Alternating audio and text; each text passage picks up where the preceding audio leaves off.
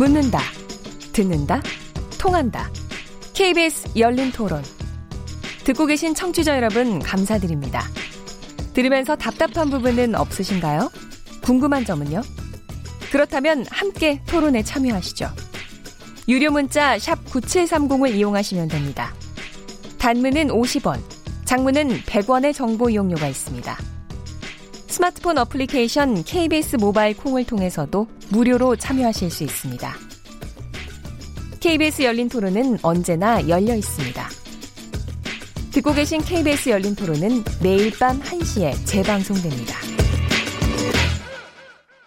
업주가 수수료를 내는데 인하를 했을 때 업주한테는 인하한 게 이득인데 소비자한테는 지금 그 마일리지라든가 여러 가지 부분에서 불이익이 돌아오는 부분에 대해서는 찬성하지 않죠. 뭐 어떤 분들은 그것 때문에 대기업이 다 가져가는 거 아니냐라는 말도 나오는 것 같은데 사실 그냥 일반 직장인 소비자로서는 특별히 생각한 적은 없어서 뉴스 들었을 때도 별로 영향 가는 건 없었고 뭐 카드 혜택이 줄어든다고 해서 그거 신경 쓰시는 분들도 많은 것 같은데 사실 저는 카드 혜택 특별히 많이 받는 것 같진 않아가지고 심각하게 고려하거나 그런 적은 없었던 것 같아요. 카드사들이 너무 많은 엄청난 수익을 올리고 있잖아요. 서로 나눈다는 의미에서 충분히 내릴 수 있는 여지가 있거든요. 그런데 이제 형평은 맞출 필요는 있어요. 하나씩 하나씩 잡아 나가야 해요. 한꺼번에 다 못 잡아 나가지만은 서울형 무슨 페이 뭐, 뭐 이런 식으로 해서 0%뭐 이런 얘기도 나오는 것 같긴 하던데 기존 카드사나 이런 데서 수수료나 이런 명목으로 좀 독 점해서 사용을 하던 금액이 소상공인들에게는 좀 많이 부담이 됐던 것 같은데 카드 수수료라는 게 좀 현실적으로 낮아져야 되지 않을까 이런 생각이 듭니다. 네, 여러분들 시민들 목소리 들어보셨습니다. 이제 어, 오늘 정말 민생 과제이기 때문에 전화해서 직접 어, 우리 청취자 여러분하고 연결을 하겠습니다. 전화 연결됐습니까? 안녕하세요. 예, 안녕하세요. 아, 본인 소개하시죠. 예, 저는 경기도에서 편의점을 운영하는 이호준이라고 합니다. 네, 반갑습니다. 오늘 의견 어떠십니까? 예, 뭐 저는 그동안 카드 수수료가 좀 많이 부담이 됐어서 네. 뭐 어쨌든 저희가 이제 최저임금이 이제 계속 오르고 있지 않습니까? 그렇습니다. 예, 그래서 이제 뭐 그거에 대한 이제 최저임금 맞춰줘야겠고 그거를 이제 지금 능력이 좀 있었으면 좋겠는데 네. 어, 우리나라가 사실은 뭐 물가가 뭐 그러니까 인구가 또 대폭 늘어나는 것도 아니고 네. 그러니까 지금 지출되는 거에서의 좀 뭐좀좀 여러 가지 세이브가 좀 있었으면 좋겠는데 네. 그 카드 수수료가 계속 이제 가맹점에 좀 부담이 있었는데 이번 조치를 통해서 네. 좀 이제 최저임금을 좀 하여튼 좀 상쇄시킬 수 부담이 있다. 예, 좀 일정 정도는 좀 상쇄가 되, 되, 겠다 그런 생각이 듭니다. 연간 얼마나 줄어들 거라고 지금 대충 예, 예상을 하세요? 뭐 주로. 이제 뭐 제가 한 달에 내는 이제 카드 수수료가 한 100만 원 정도 되는데요. 네. 뭐 이제 저희는 이제 이제 프랜차이즈 편의점이라서 네. 그중 일부를 이제 본사가 이제 지원을 해줍니다. 로열티 배분대로. 그래서 제가 이제 한 달에 이제 한 70만 원 정도를 부, 부담을 하는데 네. 어, 거기서 이제 한 30만 원, 제 예상으로는 이제 30만 원 정도는 좀 줄어들지 않을까, 월, 월로. 네네. 그럼 연간 연으로 360만 하면 한 원. 360만 원 정도가 네. 되는 거고, 네. 어쨌든 이번에 이제 카드 매출 세액 공제가 이제 연 이제 500만 원에서 네. 1000만 원 정도가 됐잖아요. 네. 예, 그래서 이제 그게 한 또한 월로 따지면은 한 80에서 90만 원 정도라고 봤었을 때 음흠. 약간은 하여튼 좀 상당 부분 조금 이제 아, 숨통이 트일 좀, 것 예. 같으시군요. 예, 예, 예. 하여튼 환영합니다. 저는. 네네. 예, 예. 예, 예. 아, 그래, 조금, 조금. 마음 놓고 사업하시기 바랍니다. 아, 예. 예. 전화 연결 고맙습니다. 예, 고생하십시오. 네. 두 번째 한 번 더, 한 번 더 연결해 보겠습니다. 안녕하세요. 예, 안녕하세요. 뭐, 뭐, 본인 소개해 주시죠. 예, 저는 천안에서 문구점을 어, 한 20년째 운영하고 있는 예, 사람입니다. 예. 어, 방기용이라고 합니다. 요, 강, 방기용 선생님, 이번 조치에 대해서 어떻게 생각하십니까?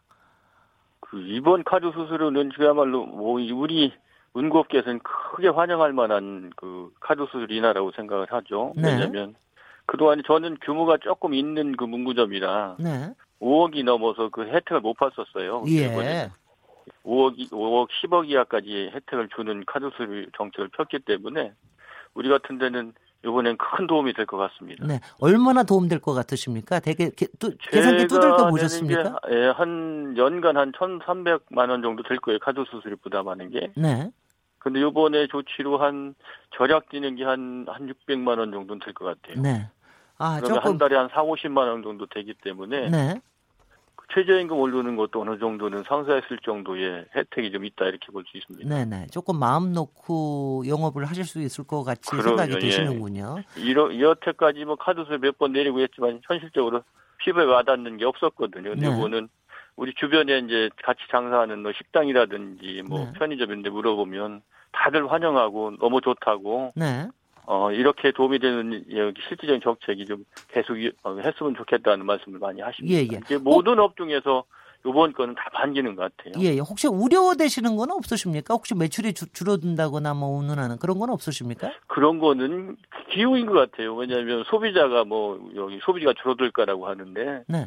소비자의 혜택이 크게 줄 것 같지도 않아요. 왜냐하면 그동안에 많은 저 오랜 시간 동안 이렇게 오면서 소비자 혜택이 크게 늘어난 것도 몇 년 동안 별로 없었거든요. 네. 그게 근데 보면 이번 발표를 보니까 카드 회사의 마케팅 비용 계속 늘었더라고요. 그 네. 늘은 게 이번에 우리가 혜택을 보는 일조 좀 넣는 것보다 더 넘, 넘게만 늘어나는 경우도 있었어요. 그렇다고 저도 카드를 써보지만 뭐 1, 2년 사이에 크게 혜택이 좋아졌다거나 이런 거 피부로 느끼기 사실 어려웠거든요. 음흠. 그런 거 보면 소비자들의 혜택이 줄다는 거는 그 실질적으로 그렇게 되지는 않을 것 같다는 생각이 예, 예. 듭니다. 잘은 몰라도. 그렇게 예측대로 되기를 바라고요. 오늘 이렇게 예. 연결해 주셔서 의견 현장에 의견 주셔서 감사합니다. 예, 반기용 감사합니다. 선생님 영업 잘 되십시오. 네, 고맙습니다. 고맙습니다. 네. 어, 여러분들 얘기 들어보셨는데요. 또 여기 문자도 많이 오셨어요. 문자도 몇 개 소개해 드려야 되겠습니다. 휴대전화 끝자리 2123번님. 체크카드는 신용카드처럼 자금 조달 비용이나 위험 부담이 없는데 왜 수수료율이 높은지 모르겠습니다. 체크카드 수수료는 대폭 낮춰야 합니다. 6499번님, 신용카드 포인트 혜택이 줄어들 수 있다고 하는데 일반 국민이 손해보지 않도록 정부가 관리해야 합니다. 955번님, 카드 수수료 인하 정책은 자영업자들에게 큰 도움이 될 것이라고 확신합니다. 티끌 모아 대선이라는데 추후 대책도 기대하겠습니다. 9227번님, 부가 서비스가 줄면 소비자들이 돈을 안 쓸 거라는 이야기를 하는데 저는 그럴 것 같지는 않네요. 요즘 사람들은 돈 들고 다니기 싫어해서 그래도 카드 많이 쓸 겁니다. 한 대형 체인에서는 한 종류 카드만 봤는데 그래도 사람들 많이 가잖아요. 어우, 또 의견이 많네요. 공으로 의견 주신 권우철 청취자님. 저는 정부가 수수료에 직접 개입하기보다 자영업자의 카드를 안 받을 수 있도록 제도를 바꿔야 한다고 봅니다. 그래야 협상력이 높아질 겁니다. 네, 2080번님. 저는 카드를 배송해서 근근히 생활하는데 이번에 카드 수수료를 내리면 일자리를 잃는 게 아닌가 걱정입니다. 일자리가 유지되더라도 배송 단가가 어, 깎일 수 있는데 큰일이네요. 콩으로 의견 주신 토론님. 카드사들이 수수료 이익만 바라보고 있는 게 아닌가요? 이제라도 수익 다변화 노력해야 합니다. 파라나 이하나버님. 수익자 부담 원칙에 따라 사용자 부담률을 높여야 합니다. 부가 서비스 혜택이 너무 과합니다. 양종숙 청취자님, 자영업자들에 대한 카드 수수료가 너무 비쌉니다. 대기업보다 많은 수수료를 부담해야 할수 주정할 필요가 있어요. 다만 대형 가맹점에 대한 수수료는 높였으면 합니다. 이게 양성주 정치자님이 우리 저 이경진 정책시장님의 마음을 그대로 읽고서 마지막에 얘기를 하셨는데요. 지금 이제 여러분들 의견이 다 이제 굉장히 도- 통일되는 것 같아요. 이번 조치에 대해서는 굉장히 좀 환영할 것 같고 현- 실효성이 좀 있을 것 같다. 그리고 부작용에 대해서는 많이 걱정하시는 것 같지는 않고 다만 이왕 하는 김에 가령 뭐 대기업에서 조금 더 받으면 어떠냐. 그 다음에 어, 그, 신용카드사에 대해서 못마땅해 하는 게 꽤 있군요. 왜 신용카드, 몇 가지 질문을 같이 드리겠습니다. 왜 우리는 신용카드를 이렇게 70% 이상 이게 써야만 하는 것이냐? 질문에 있었습니다. 예. 또- 의- 의무수납제니까. 글쎄요. 의무서, 왜, 아니, 그러니까 왜꼭 의무로 해야 되는 것이냐? 그러니까 요 질문에 대해서 이제 여러분들 하나하나 골라서 답을 해, 해줘 보시죠. 예. 이병식 교수님. 네. 이제 조금 전에 그 우리 조 교수님이 그 마케팅 비용에 대해서 말씀하셨는데 마케팅 비용은 뭐 상당 부분 그 소비자들 대상으로 이제 쓰여지는 비용입니다. 그렇죠. 예, 저 가맹점보다는 그래서 소비자한테 이제 다양한 이제 혜택이 이제 들어가는 거죠. 그래서 그 가맹점보다는 소비자한테 이제 쓰여지는 비용이다라는 걸 다시 한번 말씀드리고 싶고 지금 이제 결국은 이 의무 수납제가 사실 여기에 이제 중요 쟁점으로 이제 부각이 되는 겁니다. 네네. 아까 이제 그런 예, 신용카드라고 하는. 거는 신용 있는 사람이 저 신용카드 쓰는 거고 또 그 신용카드를 받아서 매출에 도움이 된다고 생각하는 가맹점이 가맹점으로 가입을 하는 겁니다. 예, 예. 근데 이제 우리 정부에서는 아까도 잠깐 말씀이 있었지만 에, 소비 진작을 통한 경제 활성화를 위해서 정부가 주도적으로 이제 신용카드 사용을 이제 독려하고 그런 우호적인 그 환경을 만들어 간 거죠. 이제 그런 측면에서 보면은 신용카드사들이 그 당시에는 이제 앉아서 돈 벌었다. 뭐 이렇게 이제 표현도 쓸 수 있을 것 같습니다. 예. 왜냐하면 판을 깔아줬으니까요. 이제 그렇게 해가지고 뭐 모든 면에서 이제 신용카드를 쓰는 걸로 이제 해놨는데 결과적으로 그러다 보니까 우리나라가 세계 뭐 정말 역사상 유례 없는 정말 신용카드 이, 이 사용 이 비중이 70%를 넘는 이제 그런 국가 됐지 않습니까? 네. 이제 구리 국가가 됐는데 그런 국가가 되다 보니까 정부가 이제 간섭을 하게 되는 거예요.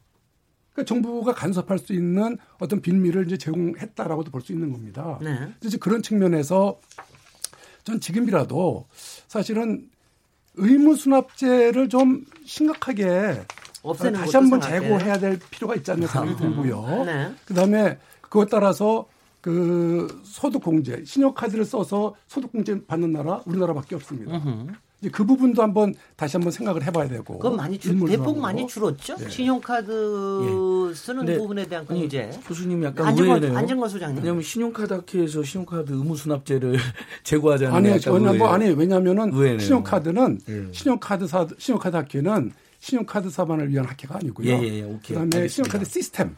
우리나라에서 어떻게 하면 제대로 신용카드 시스템이 예. 정착할 수 있을 건가 신용카드 하는 사용. 거를 연구하는 학회입니다. 신용카드 사용 의무화 정부 일각에서도 이번에 어, 수수료를 낮추면서 네. 의무화를 풀어 푸는 건 어떻겠냐라고 의견이 있는 걸로 알고 있었습니다. 토론을 했습니까? 중소상공인들 사이에서도 일부 의견이 있었고요. 네. 하지만 이것은 그러면 소비자들하고 중소상공인이 쌈이 납니다. 신용카드 다 이미 활성화돼가지고 신용카드 다 갖고 다니잖아요. 지금 네. 지금 우리 시민 여러분, 청취자 여러분 지금 지갑에 현금 있는 분 몇 분이나 계세요. 사실 저만 해도 전혀 안 갖고 다니거든요. 물론 이제 그것 때문에 과잉 사용하는 경우는 우리가 자제해야 되지만 그리고 이걸로 인해서 결국 소비도 활성화된 면도 있고 거기다가 무엇보다도 조세 굉장히 투명해졌습니다. 네. 탈세가 아예 방지가 되잖아요. 그러니까 네. 굉장히 공익적인데 신용카드 사용 의무화를 해제하게 되면요. 오히려 소비자들이 더 불편해지고요. 네. 지금 예를 들면 마케팅 비용이 일부 축소돼 가지고 소비자 혜택이 축소되는 거하고는 비교가 할수 없는 불편함이 생깁니다. 가게마, 가게마다 싸움 나는 예, 거. 많겠죠. 그러니까요. 그래서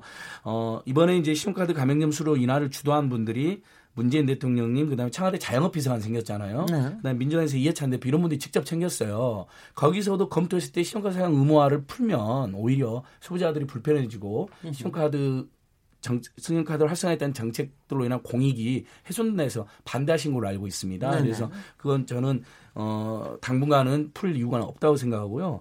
그다음에 마케팅 비용 계속 나왔잖아요. 네. 자 신용카드 수수료 수익만 한 12조 가까이 됐습니다. 우리 신용카드사들이 대부분 재벌 계열사들이고 큰 거대 금융회사들입니다. 마케팅 비용은 6조 가까이 썼습니다. 물론 거기에 이제 소비자 혜택이 다분히 있긴 했지만 네.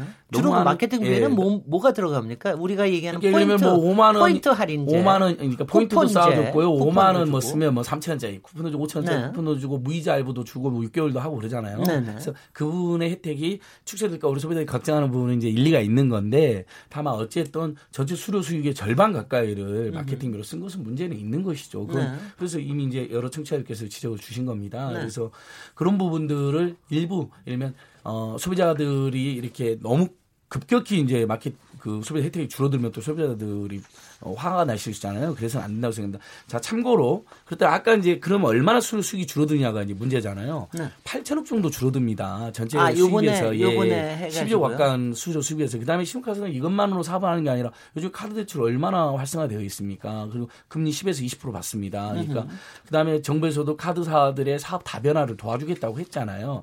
저는 그다음에 어, 우리 이제 노동조합에서 걱정하는 부분 충분히 제가 이해가 되죠. 왜냐하면 아까 이제 카드 모집인 배달하는 분도 일자리 잃으면 어떻게 하냐 걱정하셨잖아요. 네. 근데 신용카드 사용률이 지금 늘어나고 있습니다. 네. 그래서 얼마 전에 60%인데 지금 올해는 72% 가까이 수- 늘어났거든요. 전 내년으로 가면 한 80% 가까이 올라갈 거라고 봐요. 점점 신용카드 많이 사용하니까 체크카드라든지 그러니까 박리담회가 가능한 구조로 가고 있습니다. 네. 그러니까 너무 예를 들면 신용카드들이 이번 조치가 사실은 최저임금도 오르고 중소상 사는 정말 괜찮은 정책이었거든요. 음흠. 5주 가면 중소상군이 제가 20년 동안 시민단체 활동하면서 처음 봤습니다. 문재인 대통령 감사합니다. 만세 부르는 건 제가 처음 봤어요. 음흠. 어떤 시민들이 음흠. 모여가지고 100여 명이 모여가지고 음. 그 정도로 그 생존에 도움이 된 정책이거든요. 아니 그러니까, 근데 예. 그, 그 점에서는 이경, 이경진 정책시장님 아까 질문하신 거에 이제 지금 오히려 안정권 선생님은 답변을 해주셨는데요. 네. 지금 전체 12조 정도에서 이번에 카드 수수료 인하에도 줄어드는 건 한 8천억 정도밖에 안 된다. 8천억이면 뭐, 그 많게는 많네요. 예, 작지는 8천억이면 한 않는데 7, 8%는 어쨌든 되네요. 신용카드사들이 구조조정 나설 정도는 아니고 구조조 네네. 그걸 빌미로 구조조정 나서면 우리 국민과 노동자들이 반대하죠. 네, 예. 지금 일자리가 굉장히 중요한데. 네네. 그 점에 대해서 좀 얘기를 해주시죠. 네네. 여러 개 문제는 네. 먼저 음, 어, 나중에 말씀드리고요. 일단은 그 대표적으로 지금 나중에 두 번째 또 얘기하시는데 그러니까 지금 자꾸 저도 얘기를 하고. 싶은데 어, 왜냐면 이 굉장히 중요한 문제, 우리 반대- 카드사도 걱정이 예, 되거든요. 그렇죠. 네. 자, 그러면 여러부터 말씀을 드릴까요? 네네. 예.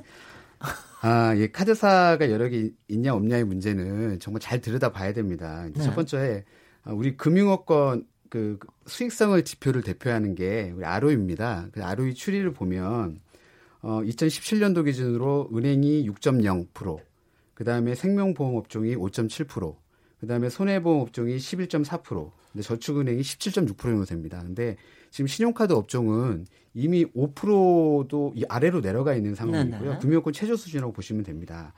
어, 특히 이제 제1금융권인 은행권, 은행업권의 경우에는 2018년도 예상 ROE가 거의 10%에 육박할 것으로 알려지고 있거든요. 음흠. 지주 입장에서는 은행 제압병을 검토할 수밖에 없는 주요 원인이 되고 있습니다. 쉽게 얘기해서 조달 비용도 높고 리스크도 높은데 어, 수익이 떨어지는 카드업을 더 이상 유지할 필요가 없다는 것입니다. 네. 어, 최근 금리 인하로 조달 비용이 일시적으로 내려가긴 했지만 미국의 금리 인상 또는 가맹점 수수료 인하에 따른 리스크 상승 등의 영향이 생기면서 카드 업권, 업권의 신용 등급에 영향을 미치게 되면 당장 조달 금리 상승 압박이 커질 수밖에 없습니다. 네. 그러면 우리 전체 카드사의 구조 개편이 불가피할 것으로 지금 예상이 되고 있거든요. 네. 두 번째 단기 수익 문제인데요. 어, 8천억밖에 안 된다고 말씀을 하시는데 저희가 2018년도 상반기 카드업계 단기 순이익이 9,699억 원입니다. 전년 동기에 대비로 벌써 31.9%가 빠졌어요. 네. 어, 우리가 뭐 카드 구매 실적이 시- 그 실제로 늘었죠. 우리가 2018년도 카드 시장 규모를 보면 2011년도 대비 두배 이상 성장을 했습니다. 예를 들면 야, 그래요. 예, 카, 2011년도 카드 구매 실적이 334조였는데요. 네. 2018년도 예상 구매 실적이 한 700조 정도 됩니다. 그러면 한 109% 정도 늘었다는 얘기거든요. 네. 그러면 연평균으로 보면 한 10.5% 정도 증가한 겁니다. 네. 그런데 단기 순이익은 2011년도 2조 1천억이었고요. 2018년도 예상 단기 순이익이 1조 6천억밖에 안 됩니다. 네. 카드 시장 규모는 두 배로 늘었는데 단기 순이익은 계속 떨어지고 있는 중입니다. 네. 연평균 증가, 증감률을 보면 마이너스 3.4%로 나오고 있습니다.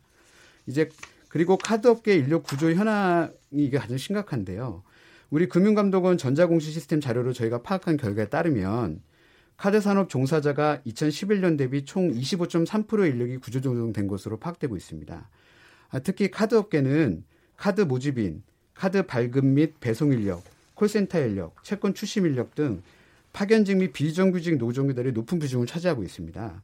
근데 이분들을 다 합치면 적게는 15만 명에서 많게는 25만 명 정도가 25만 오늘 추산되고 명. 있습니다. 네. 20만 근데 명. 이분들의 경우에는 최저임금을 받고 계신 파견직 노동자들부터 언제 구조조정 당할지 몰라서 불안해하는 비정규직 노동자들까지 을도 아닌 병과 정의 위치에서 근무하고 계신 분들이 많습니다. 그런데 당장 그분들은 근본 조치로 인해 더 강도 높은 구조조정 위험에 노출될 수밖에 없다고 예상이 네. 되고 있거든요. 네. 이게 지금 우리 카드사의 현실이라는 거고요. 지금 언론에 나오는 이제 대표적인 반대의 목소리 중에 논거가 그런 것 같습니다. 어, 카드사 수익이 11 조 원 7천억이나 달하는데 어, 뭐그 정도가 뭐 별거 아니지 않느냐, 충분히 네. 여력이 있지 않느냐. 어, 이 저도 인, 그 인태현 청와대 자영업 비서관님 인터뷰 내용에서 이걸 봤는데요. 네. 어, 이분은 카드업계에 대해서 상당히 왜곡된 시각을 가지고 있다는 생- 느낌을 많이 받았습니다. 카드사 가맹점 수수료 수입이 연간 11조 7천억이 되는데 카드 여력이 없는데 엄살 부리는 거 아니냐. 뭐 이런 표현까지 쓰셨는데요. 아니 사람을 때려놓고 맞은 사람한테 별로 안 아, 아프 지 않잖아. 이렇게 말씀하시는 건 너무 잔인한 거 아닌가 잠시 예, 생각해 예. 봤고요. 네, 네. 가- 중요한 것은 카드사 가맹점 수수료 수입이 11조가 됐든 20조가 됐든 수입에서 비용을 빼야 이익이 된다는 점. 그리고 카드 수수료 수입을 가지고 카드사가 엄살피운다는 얘기를 그래서 하면 안 된다. 마케팅 비용을 축소하면 결국 그 피해는 일반 카드 고객과 자영업자분들에게 돌아 가고 민간 소비가 줄 수밖에 없다는 점을 기회 되면 꼭 말씀드리고 그 싶었고요. 마지막 부분에 대해서는 조금 나중에 저, 네. 얘기를 하도록 제가 하나만 하고요. 더 말씀드리겠습니다. 네네. 마지막 부분은 아, 저는 이견이 있는데요. 아, 아, 네, 예, 네. 그거 하나만 더 조금 말씀드리겠습니다. 나중에 얘기를 하도록 지금 하고요. 안진건 소장님께서 마케팅 비용을 말씀하셨기 때문에 네, 줄일- 비용을 줄일 수 있는 때문에 거. 예, 이 부분을 네네. 말씀드리겠습니다. 네. 우리가 카드사 마케팅 비용 문제를 제대로 어, 이해하기 위해서는요. 지난 10년간 지속적인 수수료를 인하에도 불구하고 왜 카드사의 가맹점 수수료 수입이 줄지 않고 또 마케팅 비용도 늘었는지 이 문제를 잘 이해를 해야 됩니다. 어떤 뭘로 파악하십니까? 아마 지금 잠깐 내가 카드사 경영진이라고 한번 생각을 해보시죠. 수수료율이 인하되더라도 수수료 수입이 줄지 않게 하려면 어떻게 하시겠습니까? 바로 매출을- 신용, 매- 네, 신용 판매액을. 늘리는 방법밖에 네 네. 없는 거죠. 네. 안진건 소장님이 박리담의 논리로 전체 신용 판매액이 늘고 있으니까 카드사 영업이익이 그리 급감하지 않을 것이다. 이렇게 말씀하셨는데요. 어, 맞는 얘기입니다. 그런데 다만 중요한 게 하나 빠져 있습니다. 카드 매출을 늘리려면 추가적인 마케팅 비용이 투입돼야 가능한 겁니다. 세상에 공짜는 없으니까요. 실제로 지난 10년간 카드사는 지속적인 수수료율 인하로 인한 수익 감소를 타개하기 위한 방법으로 신용 판매액을 늘리기 위해서 마케팅 비용을 최대한 활용해 왔던 것인데 네. 이제 그 마케팅 비용까지 줄이라고 한다면 카드사의 중요한 자구책이었던 고유의 영업 방식까지 훼손하는 것과 다를 바 없는 것입니다. 예, 예. 알겠습니다. 아니- 충분히, 충분히, 저, 이, 뭐, 의- 의견은 전달이 된 것 같고요. 줄이라고 한 그러니까- 적이 없고 예, 예. 그 소장님? 줄일 수도 없죠. 네네. 그건 신용카드에서 자, 자발적으로 마케팅을 지용, 지원해 왔는데 그걸 어떻게 네. 법으로 강제를 합니까? 네. 다만 신용카드 사용률이 계속 확대됐고 네. 방금 우리 이경진 위원장이 말씀하신 것처럼 신용카드 수수료액도 네. 12조 가까이 늘어나고 있다는 이 추이를 말씀드렸고 예. 그다음에 저도 8천억 밖에라고 제가 표현했다면 그건 죄송합니다. 네. 왜냐하면 8천억이 어, 크죠. 8% 정도는 아무리 큽니다. 대기업이다 하더라도 네. 전체 10조에서 10% 음. 가까이가 줄어드는 것은 예를 들면 굉장히 유감스러운 일이 있잖아요. 그래서 제가 처음에 첫- 서두에서부터 정말 우리 한국 경제 발전에 소비자 편의, 네. 조세 투명성에 큰 기여를 한 우리 신용카드사들과 신용카드 노동자에 대한 존경의 말씀을 드린 거거든요. 네. 다만 추이로 봤을 때 계속 어, 박리담에 가능한 구조가 있고 마케팅비가 6조나 된다는 그 배경 설명을 드린 거지. 그래서 제가 마케팅 막 줄여라 그러는 건 아니고 강제로 줄일 수도 없다고 생각을 예, 해요. 다만 어, 작년에까지 영업이익이 2조 안팎이 됐습니다. 그래서 네. 영업이익이 일부 줄어들 것을 너무 저는 신용카드사 그러니까 노동자들이 나서서 예를 들면 구조종이라든지 뭐 그런 어 비정규직 분들의 뭐 해고라든지 이런 걸 막기 위한 투쟁은 좋은데 저는 신용카드 사들이 나서 가지고 마치 큰일이라도 생긴 것처럼 일부 과장하는 것은 좀 너무 좀 일부 그- 과장하는 것 그것은 같다? 이 네. 최저임금도 오르고 거기에 맞게 중소상공인들의 소득도 보장해서 결국 그렇게 해서 내수를 활성화해서 경제를 활성화하자고 하는 게 네. 대다수 국민들의 합의고 지향인데 네. 그거에 대해서는 좀 신용카드사들이 어, 좀 딴지를 거는 것처럼 보인다. 그 부분을 네, 네. 저는 지적하는 것입니다. 그, 저, 그, 조영철 교수님께서는 혹시 정책 관리하면서 이, 이 부분에 대해서 생각을 좀 많이 하셨을 것 같은데 예. 어떻게 보고 계십니까? 그러니까 이제 어, 국민 여러분들 이제 그 우리가 전화 거기에서 들어보면은 이제 포인트 같은 거 줄어들는 거 이제 소비자 입장에서 좀 그걸 걱정하시는 것 같고요. 네. 그 다음에 또 한 분이 체크 카드는 내 돈 갖고 결제하는 건데 왜 그렇죠. 수수료. 이렇게 네네. 비쌉니까? 예, 예. 이렇게 이제. 질문하죠. 네. 이게 굉장히 핵심적인 질문입니다. 아, 그래요? 예, 네. 그러니까 이게 뭐냐면은 신용카드라고 하는 게 우리가 만 원, 만 원짜리 맥주 한 병을 살 때 그 내 돈이 은, 은행 통장에 내가 100만 원, 200만 원이 있는데도 불구하고 카드 회사의 신용으로 만, 어, 구매를 하는 거예요. 그렇죠. 사실은 그럴 필요가 없거든요. 네. 그리고 나는 사실은 만 원짜리 이거 할때내 돈으로 얼마든지 구매할 수 있고 이거를 뭐 남의 돈 빌려서 구매할 의사가 전혀 없어요. 네. 그런데 그냥 우리는 이제 습관적으로 신용카드를 쓰는 거예요. 그러니까 신용카드 회사는 자금 조달을 해서 그래서 그거를 자금을 먼저 마련했기 때문에 하고. 당연히 수수료를 높이 받을 수밖에 없어요. 예, 그렇지 예. 않겠습니까? 네. 또 나중에 안 갚는 사람도 나오잖아요. 그러니까 그것도 대손 충당해야죠. 그러니까 수수료를 올릴 수밖에 없어요. 그러니까 신용카드는 신용으로 물건을 구매하는 거기 때문에 본질적으로 수수료율이 비쌀 수밖에 없습니다. 네. 결제 비용이 굉장히 비싼 결제 수단인 겁니다. 체크 카드는 사실은 내 돈으로 하는 건데 은행에 가서 나 현금 카드, 직불 카드 할래요. 이렇게 신청을 하면 은행에서 체크 카드를 줘요. 네.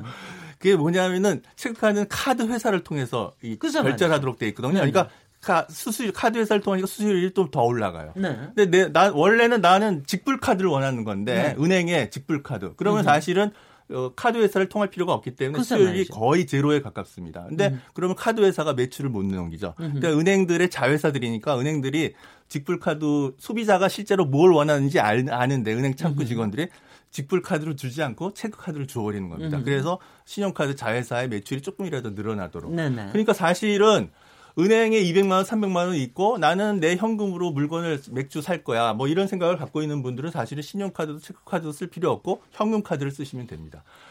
미국이나 영국의 소비자들은 다 그렇게 쓰고 있는 겁니다. 그렇죠. 아니면 수표를 쓰거나. 음흠. 어? 냉장고 살 때는 음흠. 신용카드를 쓰지만 음흠. 보통 그냥 그 햄버거 먹을 때는 그냥 그 데뷔 카드라고 해서 직 카드를 쓰는 거죠. 그러니까 네. 수수료율이 굉장히 작고요.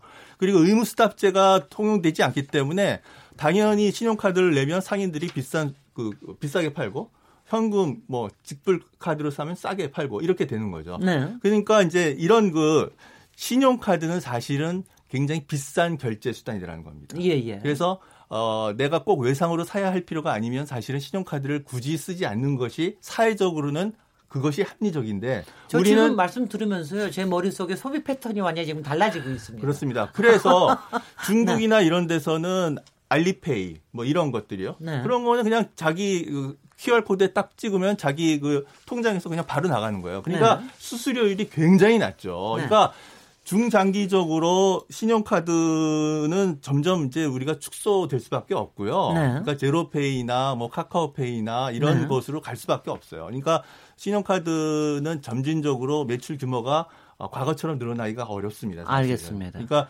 이거는 근본적인 방향이 그런 거고요. 사실은 그 제, 공청회를 다 거쳐서 7월 달에 의무 수납제를 어떻게 할 것인가 정부가 다 검토를 했어요. 그 예. 의견도 듣고 그랬는데 상인들은 사실 의무 수납제 페이지에 대해서 찬성하는 입장입니다. 네. 어, 뭐 굳이 나그뭐나 하고 싶은 네. 대로 하고 싶어. 그런데 되게 일반 소비자들이 그 포인트 없어지고 뭐 이런. 거 혜택 줄어드는 것 때문에 오히려 신용카드를 계속 그 의무 쓰려고 수납제를 어. 원하는 게 일반 소비자들입니다. 근데 사- 네네. 일반 소비자들이 지금 잘못 알고 계신 건 뭐냐면 신용카드가 사실은 굉장히 비싼 결제 수단이고. 사실은 내가 신용카드를 굳이 쓸 필요가 없는데 사실은 신용카드를 사실 많이 쓰고 있고 그것을 신용카드를 쓰도록 유, 유인하는 것이 포인트라든가 각종 그런 것으로 소비자가 신용카드 쓸 필요가 없는 사람이 신용카드를 쓰게 만드는 거고 그래서 수수료율이 올라왔기 때문에 그 수수료를 사실은 상인들한테 전부 그 비용을 지불하고 있었던 지불하구나. 겁니다. 네. 그러니까 이런 모순된 구조가 있었던 거고 사실은 이런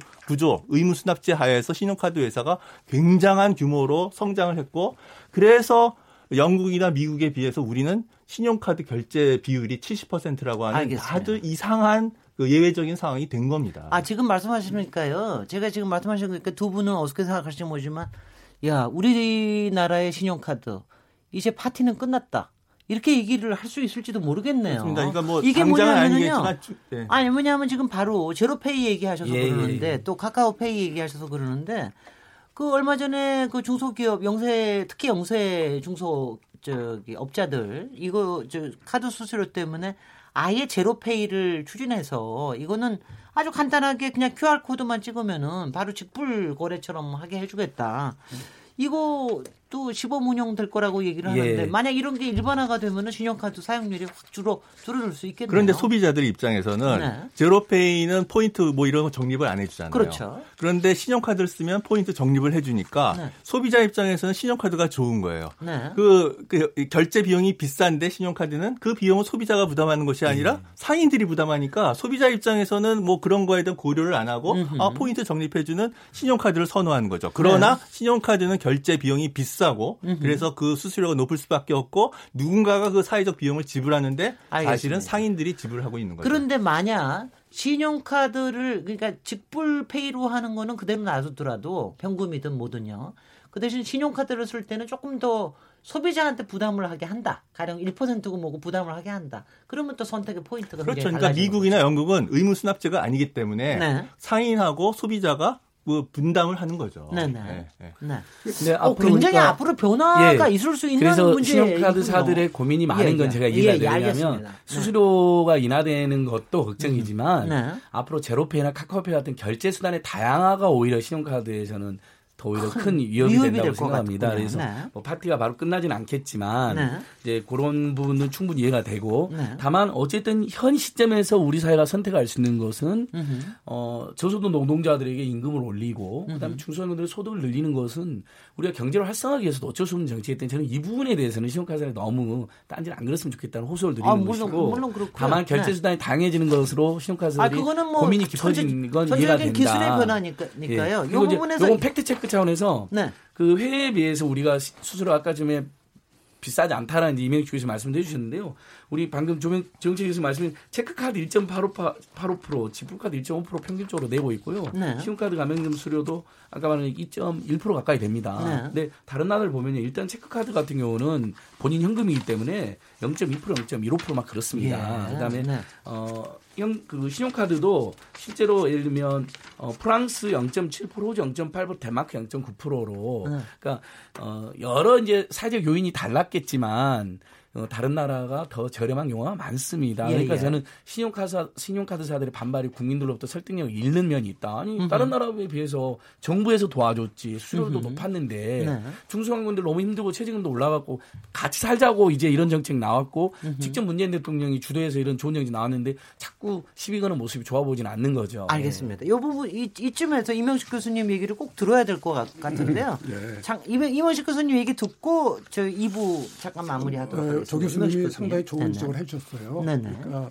이 우리나라 소비자들이 사실은 이제 어떤 면에서는 비싼 이, 이 수수료를 내고 신용카드를 쓰고 있다 네. 하는 건데 근데 그럼에도 불구하고 왜 신용카드를 쓰느냐 음흠. 사실 신용카드가 소비자한테 주는 혜택이 상당히 많이 있거든요. 우선 이제 편의성도 그렇고 신속성도 그렇고 안전성도 그렇고 더 나가서는 정말 당장 돈이 없더라도 뭐 30일 내지 40일간 신용 공여가 이루어지고 있거든요. 예, 예. 그리고 우리나라 국민들한테는 언제부턴가 신용카드가 상당히 혜택을 주는 payment 시스템이다. 음흠. 지불 결제 수단이다라는 인식이 박혀 있어요. 네. 어떤 면에서는 이제 학습의 효과죠. 학습의 효과기도 하고 또 우리나라 신용카드사들이 사실은 그런 측면에서 마케팅을 잘한 겁니다. 마케팅을 했기 때문에 신용카드를 쓰는 한은 항상 혜택이 주어져. 그렇기 때문에 현금을 쓰기보다는 신용카드를 이제 쓰는 거죠. 음흠.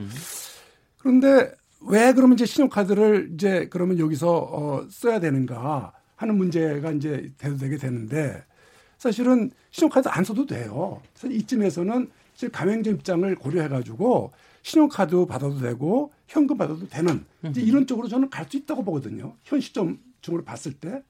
더군다나 굳이 우리가 70% 이상 되는 그런 그 이 비중을 갖고 갈 필요가 없거든요. 이제 그래서 이 다시 한 번 말씀드리지만 가맹점 이 수수료 문제와 아울러서 의무수납제 부분을 다시 한번 좀 생각해야 된다, 될 때다라는 생각이 들고 네. 의무수납제가 폐지가 되면은 상당히 여러 면에서 유연해지게 됩니다. 네. 그러니까 이 가맹점 입장에서도 자사한테 자기한테 유리한 이 카드사들하고 계약을 맺을 수 있게 되고요. 네. 그리고 모든 카드 다 받을 필요 없습니다. 한두 카드만 받으면 되는 거거든요. 소비자들은 마찬가지고요. 그래서 좀 어떤 면에서는 이 카드의 정상화, 그 back to the 이제 basic이라는 말이 있지 않습니까? 네. 카드에 대해서는 이제는 우리나라도 카드의 정상화를 이제는 논할 때가 됐다고 저는 생각을 합니다. 네, 요, 부, 요 포인트에 대해서는 저 3부 시작할 때 이경진 정책실장님이 바로 저기 답변해 주시는 걸로 하고요. 2부 잠깐 쉬었다가 3부에서 토론 이어가도록 하겠습니다. KBS 열린, 열린 토론, 지금 여러분은 시민 김진애와 함께 KBS 열린 토론 듣고 계십니다.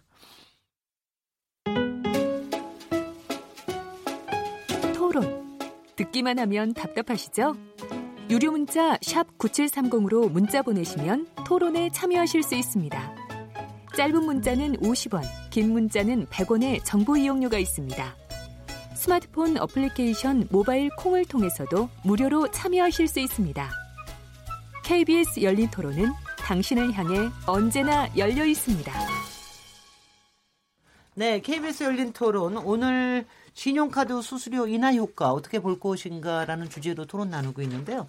안진걸 민생경제연구소 소장님, 이경진 금융산업 발전을 위한 공동투쟁본부 정책실장님, 이명식 상명대 경영학과 교수님이시자 한국 신용카드 학회 회장님, 그리고 조용철 고려대 경제학과 초빙 교수님 네 분과 함께 하고 있습니다. 이게 그렇게 어렵지 않은 이슈라고 생각을 했는데 한번 들어가니까 사실 여기에도 굉장히 어 굉장히 많은 이야기가 있군요. 이게 뭐 자영업이나 자영업에 편의를 봐주거나 하는 문제뿐만이 아니라, 아니라 우리의 거래 행태까지도 그리고 앞으로의 기술 변화에 따라서 우리 거래 행태가 변함에 따라서 어떻게 이 신용카드에 대해서 어떤 정책을 써야 되는지 이런 부분까지도 얘기가 많이 나오는 것 같은데요. 문자를 많이 주셨습니다. 아, 휴대전화 공하나 이하나부님, 적은 저는 작은 가게에서 카드를 안 받아도 크게 문제될 일이 없을 것 같습니다. 소비자들도 다 적응할 겁니다. 이 말씀은 어, 의무 수급제 이거 안 하지 말자 이런 얘기시고요. 콩으로 의견 주신 군대라는 아이디 쓰시는 분인데요. 마케팅 비용 줄이라는 이야기가 나, 나오자마자 카드 부가 서비스 혜택을 줄이겠다는 이야기가 나오니 황당합니다. 마케팅비는 소비자보다 접대비로 더 쓰는 게 아닐까 하는 생각도 드네요. 이거는 변호를 좀 하시죠. 그런 건 아니라고. 어, 민은 윤소 딸 바보 아빠라는 아이디 쓰시는 분입니다. 은행들도 수수료에 민감했는데 인터넷 전문 은행에 나오면서 은행 수수료가 없어졌죠. 저는 수수료 인하가 무리한 정책은 아니라고 생각합니다. 뭐 이런 얘기를 하셨는데요. 아까 무슨 뭐 잔티는 끝났다. 뭐 이거 파티는 끝났다. 이거는 뭐 아직 아니라 하더라도 그동안 사실 정부의 정책에 따라서 굉장히 좀 안전하게 카드 회사들이 운영돼 왔던 건 사실인 것 같아요. 말하자면 땅 짓고 좀 헤엄치기 식으로 그러다 보니까 나름대로의 내부 혁신이나 이런 것도 조금 좀 소홀했을지도 모른다 하는 생각도 좀 드는데 그런 부분에서 지금 사실은 뭐 이런 카드 수수료 인하뿐만이 아니라 여러 가지 페이 결제 수단이 좀 다양화되고 지금 한쪽에서는 또 의무지급제도 없애자 이런 얘기까지 나오시는데 이경진 정치실장님 어떻게 듣고 계십니까? 네, 이게 전반적인 그 논리를 들어보면 네. 그 카드 의무수납제 때문에 알아서 자연스럽게 카드 매출이 는 것처럼 이렇게 네. 얘기되고 있는 것 같은데요. 어, 실제로 그 내용을 들여다보면 그렇지 않다라는 말씀을 먼저 드리겠습니다. 어, 카드사 이 마케팅 전문가 의견에 따르면요. 네. 어, 이제 무이자 할부나 할인 서비스 등의 이제 프로모션 행사를 진행했을 때 예, 행사 전보다 적게는 한 10에서 15% 정도 그리고 많게는 20% 이상씩 이렇게 증가하는 그 통계 자료가 있습니다. 어, 2013년도 1월에 어, 금융위에서 마케팅 비용을 카드사와 가맹점 간에 5대5로 분담하라는 지침이 내려오면서 어, 전체 카드사가 이제 가맹점 마케팅 회사가 일시적으로 중단된 적이 있었습니다. 어, 실제 이때에도 전년 동기 대비 10에서 15%의 전체 카드 매출이 어, 줄어드는 사례도 있고요.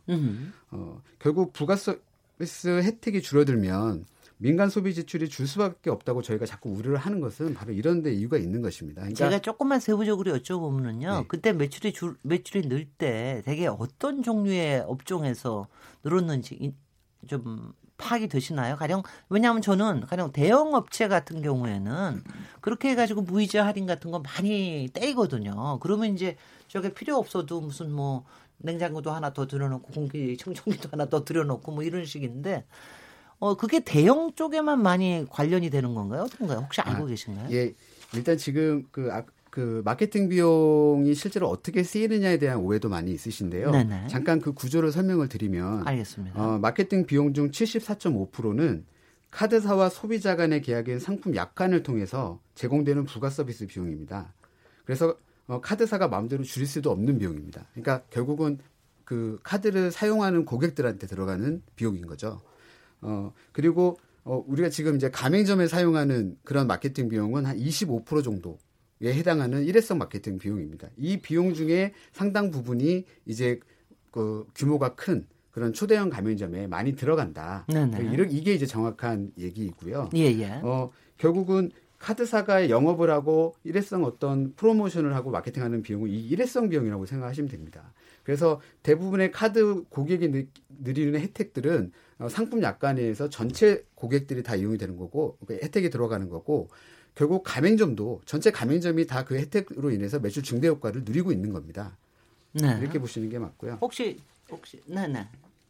아직 안 끝나셨습니까? 일단은 네네. 예, 아까 제가 이제 그 내수 경기 위축에 대한 우려를 말씀을 드렸는데요.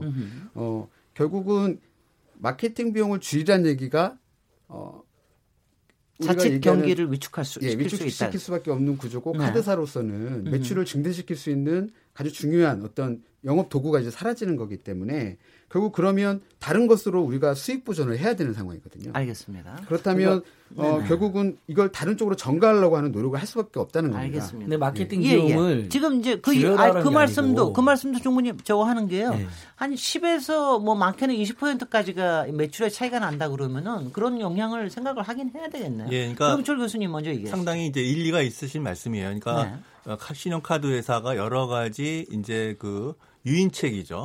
매출을 증가시킬 수 있는 여러 가지 뭐 어, 포인트 할인 혜택 뭐 이렇게 해가지고 이제 매출을 증가시키는 그래서 근데 이런 걸 다 이제 없어지면은 어, 소비가 줄 수 있다. 뭐 그건 신용카드 회사 입장에서 그런 겁니다. 네. 사실은 이렇게 보셔야 되는 거죠. 신용카드가 결제 비용이 굉장히 비싼 그런 결제 수단을 우리가 많이 씀으로 인해서 전체 그 거래의 한 70%를 비용이 비싼 신용카드를 쓰는 거예요. 그걸 누가 그 비용을 지불하는 겁니다. 누가 지불하냐? 상인이 지불하는 거죠. 그러니까 상인 입장에서는 어떻게 하겠습니까? 가격을 올려서 그 비용을 충당할 수밖에 없는 거예요. 그러니까 당연히 우리가 신용카드처럼 결제 비용이 비싼 것으로 결제를 하면 사회적 비용이 발생하는 거고 그것은 상인들이 부담하게 되고 상인들은 그 부담을 소비자한테 가격 상승으로 전가할 수밖에 없는 겁니다. 네. 따라서 우리가 굳이 신용으로 어 설렁탕을 먹을 필요가 없는 분들이 미국이나 영국 사람들처럼 다 그냥 직불 카드로 내 현금으로 쓰면은 그만큼 수수료 사회적 비용이 줄어드는 거고요. 상인들은 그만큼 비용이 감소하는 거고요. 네. 따라서 그만큼 소비자 가격이 떨어지게 되는 거죠. 네네. 그럼 오히려 그 가격 그 하락에 의해서 그 매출이 더 증가할 수도 있는 겁니다. 그러니까 어느 것이 소비 행태가 더 늘어날 수 네, 있다. 어느 이거죠. 것이 예. 더 근본적인 그 소비자 행태의 변화에 그 영향을 미칠 것인지는 그 한- 한마디로 다 이렇게 단언할 수는 없지만 단기적으로는 신용카드 회사의 그런 그 유인책이 매출 증가 효과가 클 겁니다. 그러나 예, 예. 장기적으로 봤을 때는 결국 소비자 가격 인하 효과는 제가 말하는 이 효과가 훨씬 클 거고요. 네. 궁극적인 소비자 잉여는 제가 볼때 어, 가격 하락에 의한 이게 효과가 더 클 겁니다. 네, 안정을- 저도 마케팅 네. 비용을 축소해라고 말씀드린 게 아니라 음흠. 이번에 이제 어쨌든 신용카드사들의 반발이 일부 있으니까 구조를 설명드린 것 뿐입니다. 네. 다른 수입 다 제쳐놓고 카드 수수료만으로 12조 가까이를 벌고 늘어났다는 것이고 그중에 마케팅 비용이 6조 가까이 된다는 것을 이제 국민들이 판단의 근거를 제가 드린 거지. 네. 그러면 그중에 일면 70%가 사실 소비자들에 의한 부가 서비스인데 네. 그걸 어느 시민단체들이 예를 들면 그걸 줄여라고 함부로 예, 예, 이야기하겠습니까? 알겠습니다. 그런 취지는 아니다. 다만 어 그리고 영- 신용카드사들의 영업이익이 항상 2조 안팎이 됐기 때문에 영업이익 2조라는 것은요 엄청난 수익이거든요. 우리나라 재벌 대기업 다 해서 영업이익 1조가 넘는 재벌 대기업 3, 40개밖에 안 됩니다. 물론 이제 신용카드 합쳐서 영업이익 2조니까. 네. 그리고 이제 영업이익이 줄어들면 당연히 저는 신용카드사들이 구조조정이나 해고업 났을까봐 이제 걱정되는 우리 노조 입장 은 충분히 이해되고 네. 그 부분은 제가 계속 말씀드린 것처럼 알겠습니다. 좋은 정책 펼쳤다고 노동자들 자르면 우리 국민들 가만 안 있을 거라는 거죠. 예, 예. 이명식 교수님. 2017년도 네. 금감원에서 발표한 카드사 영업 실적을 보면요. 그 2000, 그, 이 17년에 그 순이익이, 8개 카드사 순이익이 1조 2,268억 원 예. 나와 있거든요. 상당히 아까 이제 우리 그 이 국장님 말씀하신 것처럼 외형적으로 늘어나고 있지만 증가율은 감소하고 있다. 네네. 예, 이제 그, 그- 그런 것 그건 같습니다. 예, 굉장히 엄- 엄연한 사실이고요. 네. 그다음에 에, 결국은 이제 그 우리 안 교수님 뭐 이 체크카드 쓰는 게 국민 경제 전체적으로 이 좋다.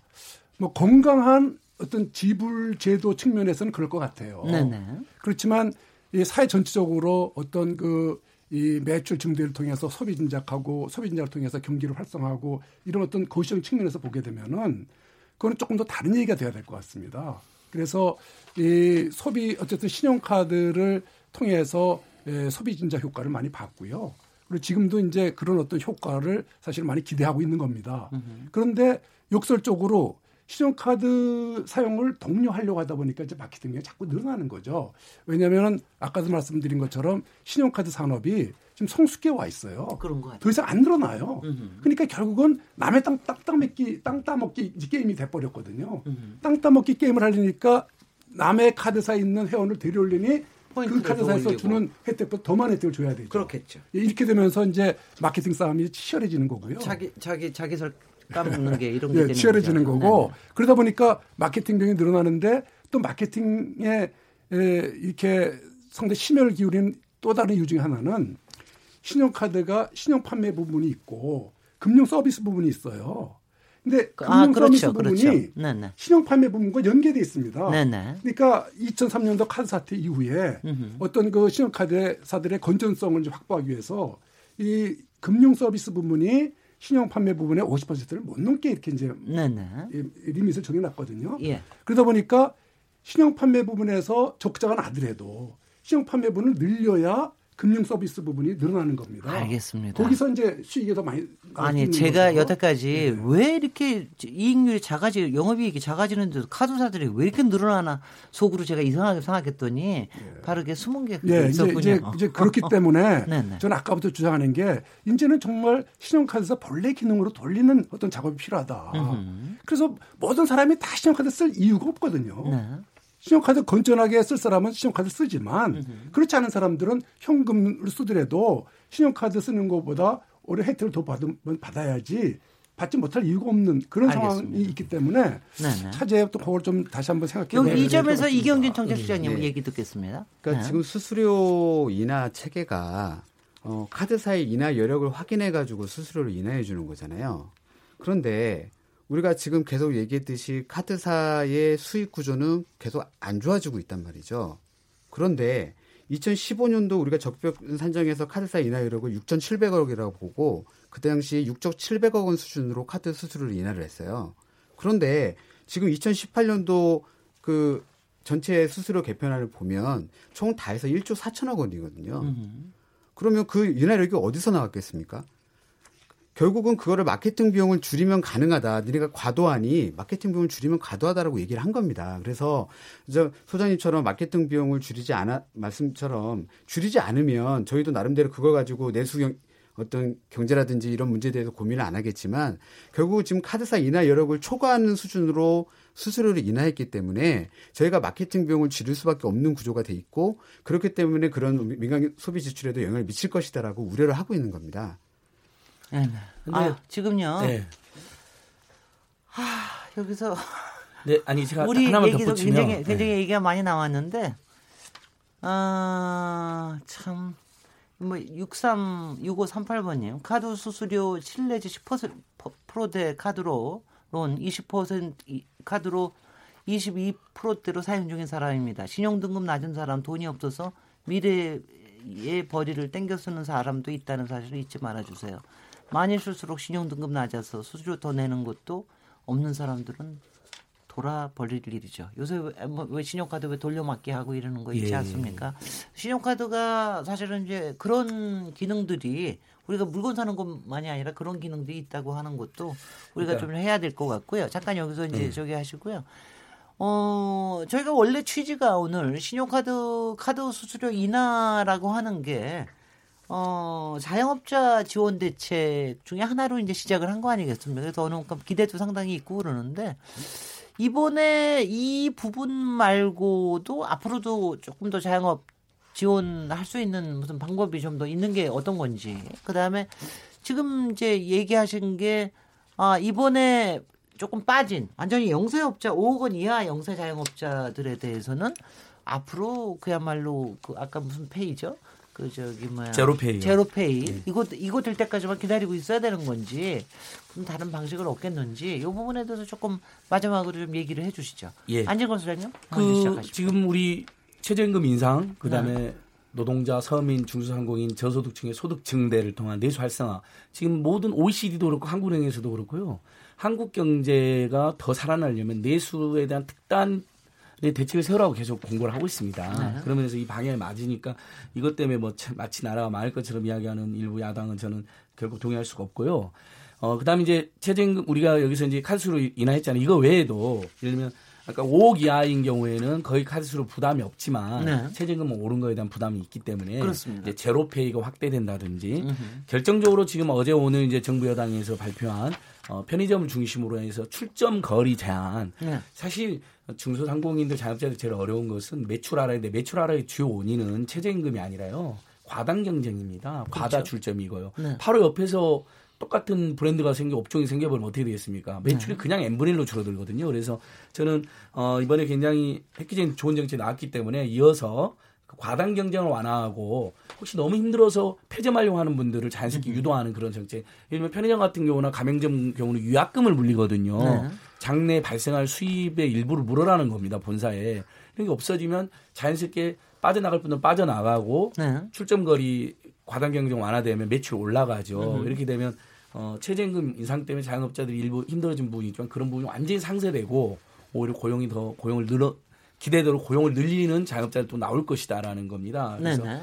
어, 이런 부분들이 순차적으로 이어지고 네. 그다음에 지금 어쨌든 정부나 지자체에서 제로페이 지금 서울시하고 중소기업 벤처부 중심으로 서울페이, 경남페이 뭐 이런 식으로 확대되고 있잖아요. 네. 이 부분도 어, 차질 없이 확대되면 좋을 것 같습니다. 근데 이제 기존에 이제 신용카드 사용하는 국민들 입장에서는 혜택이 줄어들고 제로페이로 가지는 않으시겠죠. 네. 그런 부분은 이제 선의 경쟁이 불가피한 면이 있는데 네. 제로페이에서는 이제 예를 들면 어, 소득공제나 세액공제 같은 것은 신용카드보다 더해주겠다 이런 정책들도 나와 있기 때문에 우리 국민들 입장에서는 자신한테 더 유리한 거 또는 내가 자영업자에 좀 더 도움이 되고 싶다 그러면 제로페이를 선택할 수도 있고 네, 네 저는 그것이 근데 자기 신용카드 사용이 더 낫다면 네. 또 신용카드 계속 사용하는 것이 우리 사회 공익에도 부여하는 면이 있다고 보고 네. 있습니다. 정인철 교수님?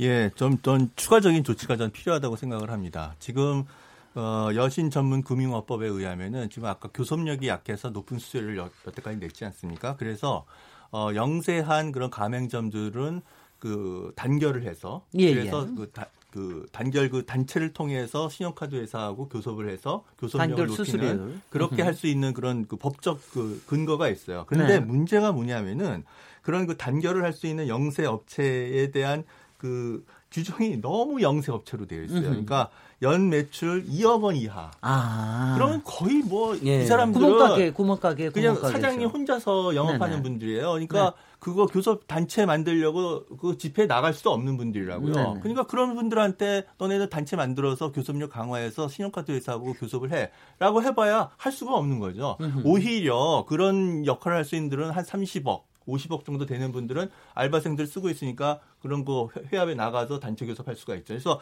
이거를 대폭 올려야 됩니다. 네, 알겠습니다. 그래야 그 가, 가맹점주들이 단체를 통해서 그 교섭력을 강화해서 실제로 교섭을 할 수가 있습니다. 네. 그리고 또 한 가지는 지금 그 가맹점들이 굉장히 고통을 받는 이유가 뭐냐면요.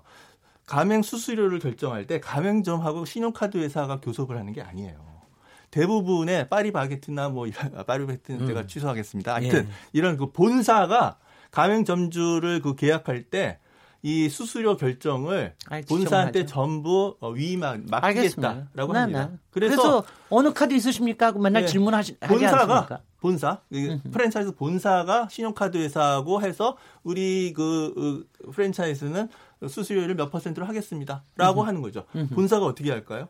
뭐 낮추지 않죠. 음. 다 신용카드하고 다 여러 가지 해가지고 혜택을 보고 그걸 하고 그걸 그냥 무조건 가맹 점주가 받아야 되는 거예요. 예. 사실은 굉장히 불공정한 거리죠. 알겠습니다. 이거 그, 그 금융위가 음. 철저하게 해서 이런 음. 불공정 행위를 근절시켜야 됩니다. 아, 금, 그, 금융에서 앞으로도 계속해서 해야 될 일이 많네요. 음. 네네. 예. 이명식 교수님. 아, 네. 정부가 이제 신용카드 수수료를 인한 게 뭐 자영업자 지원 대책이다 하는데 네. 사실 그보다 더 어떤 면에서는 이 시급한 것이 정말 실질적 어려움, 자영업자들이 실질적 어려움이 어디 있나를 파악하는 게 더 중요하다고 생각을 합니다.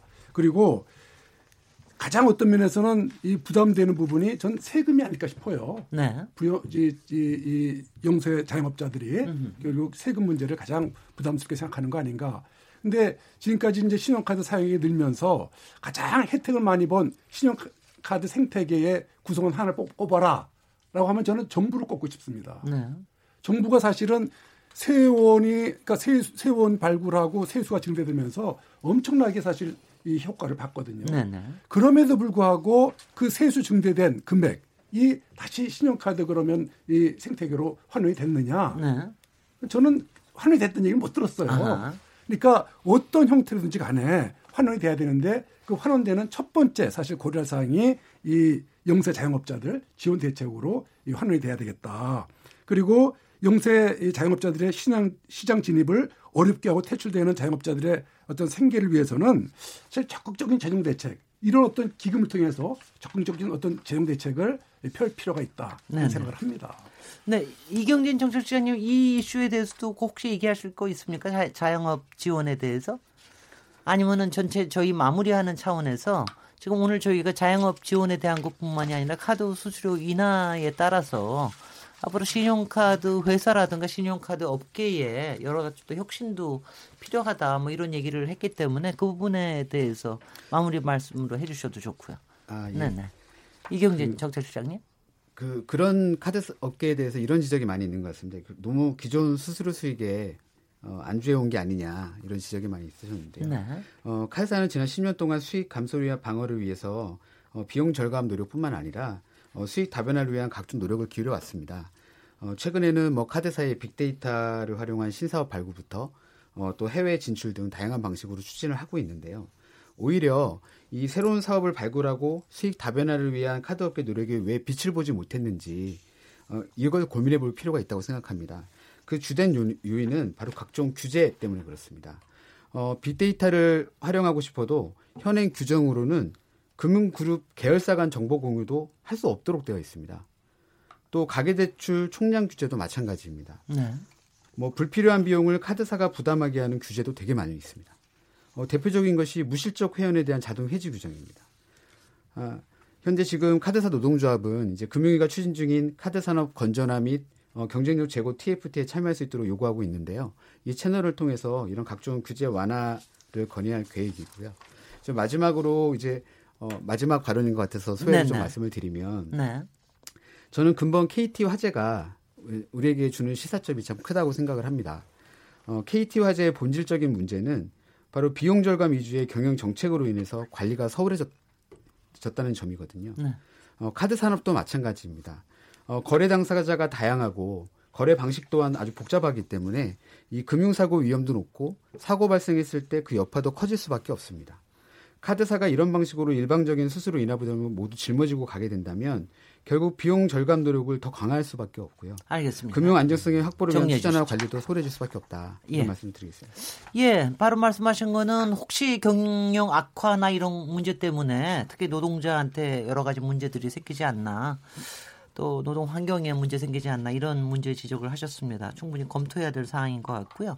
오늘 KBS 열린 토론 신용카드 수수료 인하 효과 앞으로 어떻게 볼 것인가 하는 주제로 함께 얘기 나눠봤는데요. 오늘 토론에 참석해 주시는 안진걸 소장님, 이경진 금융산업 발전을 위한 공동투쟁본부 정책실장님, 이명식 상명대 경영학과 교수님, 조영철 고려대 최빈 교수님 네 분께 감사드리고요. 저는 내일 7시 20분에 다시 돌아오도록 하겠습니다. 감사합니다. 네, 감사합니다. 감사합니다. 수고하셨습니다.